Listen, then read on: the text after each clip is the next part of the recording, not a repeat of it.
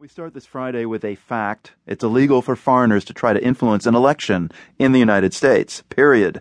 But in a post Citizens United world, it's difficult to tell. That 2010 Supreme Court decision defined corporations as people, essentially giving them First Amendment rights, and that has made it much harder to follow the money. But an investigation this summer by the online news site The Intercept uncovered evidence that foreigners are, in fact, giving indirectly to campaigns in this presidential election and giving big.